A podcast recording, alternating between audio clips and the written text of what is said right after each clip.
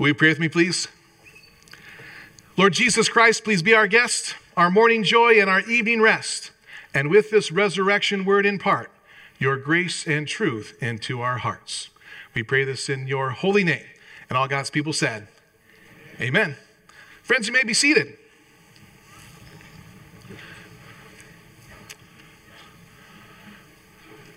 Christ is risen. He is risen indeed. Alleluia. The celebration and the application of the resurrection continue this third Sunday after Easter as we encounter a post resurrection appearance of Jesus. He's already appeared to Mary Magdalene that day, and now he appears to two disciples, two followers of Jesus, on a road from Jerusalem to Emmaus, a journey of about seven miles. We know the name of one of the disciples, it's Cleopas. We're not sure on the other, Cleopas' companion. But in any case, they are walking along the road, recalling the events of the week, and Jesus appears with them, though they are kept from recognizing him. And as they're walking along with Jesus now, Jesus asks them that question what kinds of things have happened? And they say to him, Are you the only visitor to Jerusalem who hasn't known what's going on these last days? Ironically, he was the only visitor to Jerusalem who knows what's going on these last days and certainly could understand them. And then he asks about who? Well, about Jesus, Jesus of Nazareth, a man mighty in power and word and deed before the Lord. Our chief priests and religious leaders put him to death. And then we got incredible news that the place where they laid him to be buried was empty, that this tomb was empty. There was no one there. Our women saw it, and then the men also saw it later. And they're wondering what to do with all of this. And Jesus listens, he asks clarifying questions, and then he gives that, that correction. That correction that kind of brings all of it together for them. Jesus says, Did not the Messiah have to suffer these things and then enter his glory? And beginning with Moses and all the prophets, he explained to them what was said in all the scriptures concerning himself. Can you imagine walking along the road with Jesus and being able to ask him all kinds of questions about himself, about his life, about his ministry, about history, about God's plan of salvation, and what it means for you and your destiny. And imagine Jesus kind of entertaining you and, and letting you speak and letting you share, and then kind of filling in some of the gaps and interpreting for you in the correct way. What an incredible experience for Cleopas and his companion that day, even though they didn't know it was the Lord just yet. This encounter with Jesus on, and the disciples on the road to Emmaus got me thinking about us today and the road of life that we are on. And it got me wondering how Jesus reveals himself to us here and now. And that's going to be the focus of our message this morning. There's a lot of different ways that Jesus shows who he is to us as his people. First is the created world around us the created world around us. Yes, even Nebraska. If you were here last week for Vickers' sermon on reasons to praise the Lord, he said the Nebraska landscape was one of those reasons. Then I'm thinking about Bobby Cody, our worship arts director, taking a call to Concordia University, Nebraska. And I'm thinking, can we just stop with all the Nebraska propaganda? I think I'm done with it. All right, we need to, to move on beyond that. But the created world around us, in the beginning, God said, Let there be light, and there was light. God separated the darkness from the light. The light he called day, the darkness he called night. There was evening and morning. The first day he said it was very good. God the Father speaking creation into existence. And Jesus Christ, the Son of God, the second person of the Trinity, the one triune God that we worship and serve, present and active also in creation, along with the Holy Spirit who is hovering over the surface of the deep in those creative moments at the dawn of time. We understand that creation tells us a lot about who our God is, even the person and work of Christ. And the more that we learn and study about who we are, and the world around us, and our place in it, the more I believe we, we are in awe and wonder of who God is and who Jesus is. His might, his mystery, his majesty, his power, his authority, all at work in the created world around us. This next image is a picture of the James Webb Telescope. This was launched in December of 2021. Its mission was to use those gold um, hexagons to receive infrared information from the rest of the universe, to get information on the location and number of galaxies that are far out beyond our Milky Way galaxy. We thought before there were about 65,000 galaxies in the known universe. With Webb's help, we've received information from approximately another 65,000 for a grand total of perhaps 130,000 other galaxies than the Milky Way. Now, in our Milky Way galaxy, the galaxy in which our solar system roams, there's about 10 billion stars, physicists think. 10 billion times 130,000 is? It's a lot of stars. It's a lot of stars. This has opened up new horizons and ways of thinking for astrophysicists.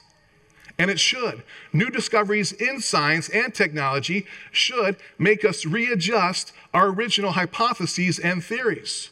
We should go where the evidence leads. And they're allowing, they're allowing the Webb telescope to do that for them.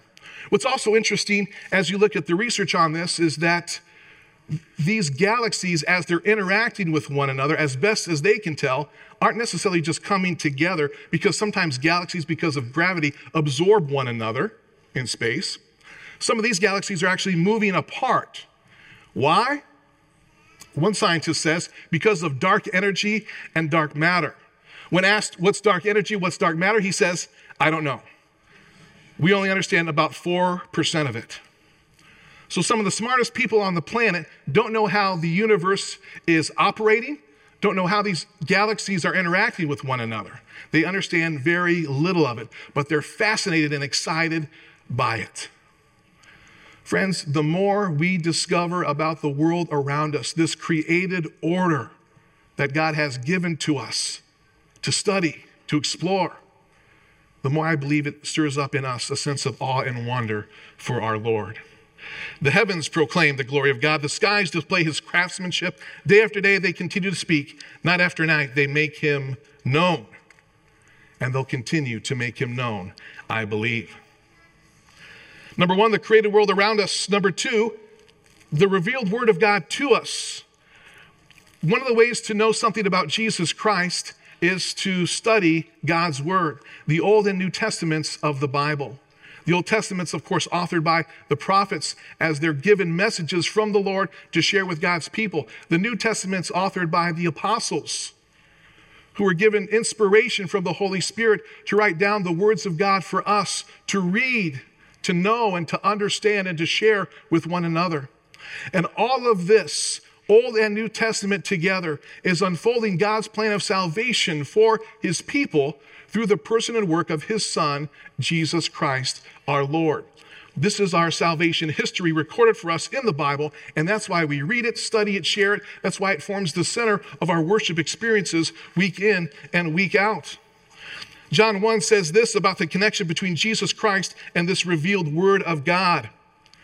The Word became flesh and made his dwelling among us. We have seen his glory, the glory of the one and only Son, who came from the Father, full of grace and truth.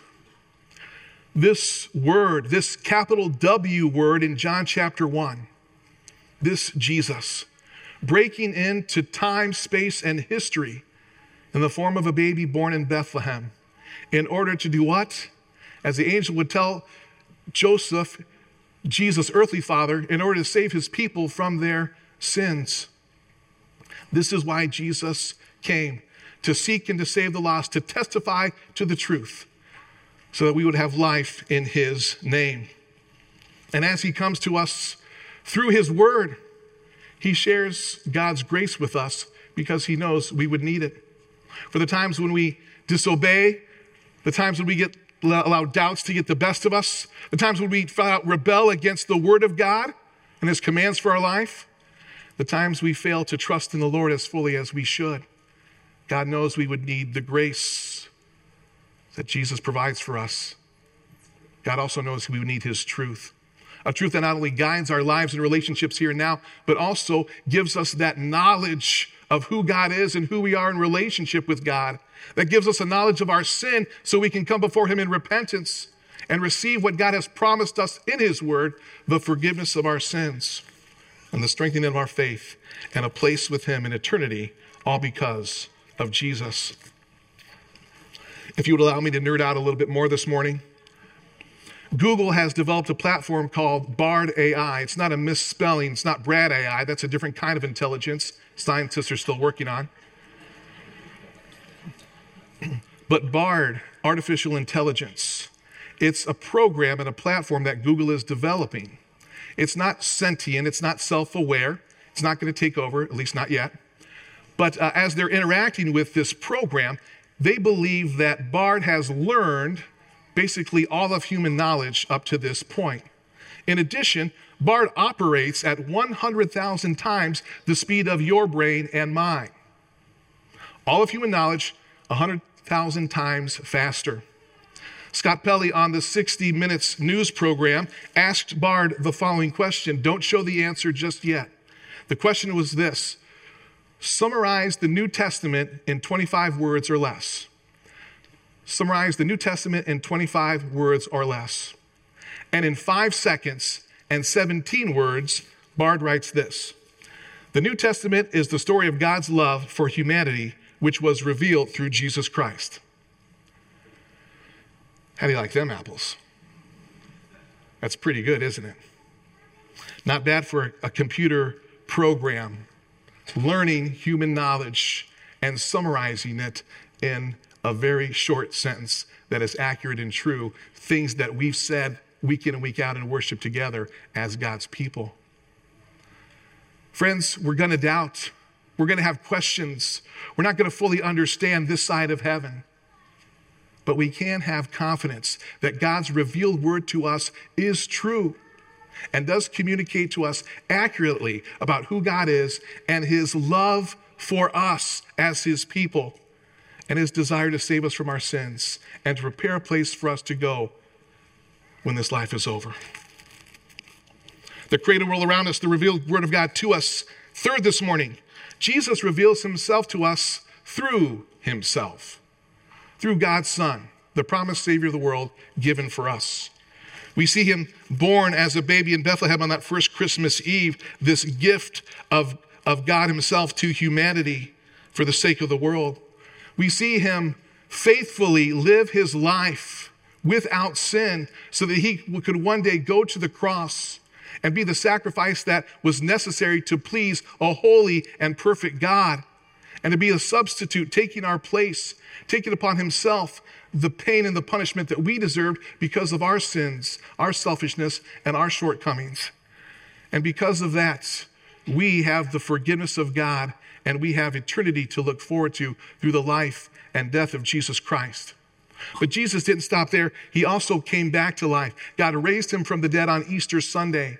And in that resurrection, there is power and promise for us as God's people.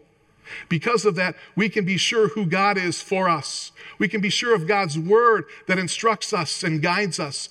And we can be sure that we can trust God and his promises for us in our lives. That what God says he will do in us, through us, and for us, that he will do all because of his son who was born, who died, and who came back to life. But not only that, there's more. Jesus revealed himself not only through his life, death, and resurrection, but Jesus also continues to reveal himself to us today in special ways. For Cleopas and his companion at their home, Jesus revealed himself to them in the breaking of the bread when he was reclining at table with them. Luke 24 puts it this way When Jesus was at the table with them, he took bread, gave thanks, broke it, and began to give it to them. Then their eyes were open and they recognized him, and he disappeared from their sight.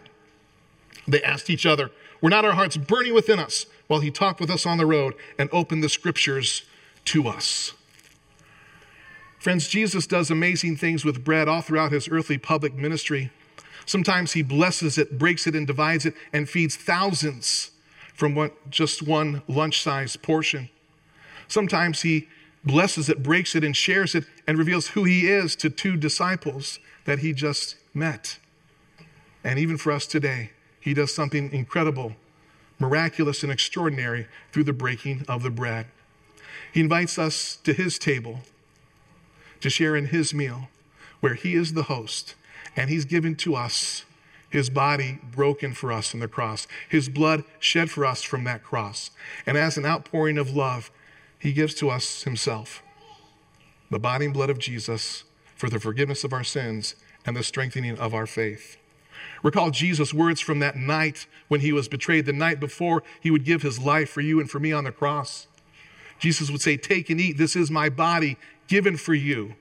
Do this in remembrance of me. Take and drink, this is the cup of my testament, poured out for you for the forgiveness of your sins. Do this as often as you drink it in remembrance of me.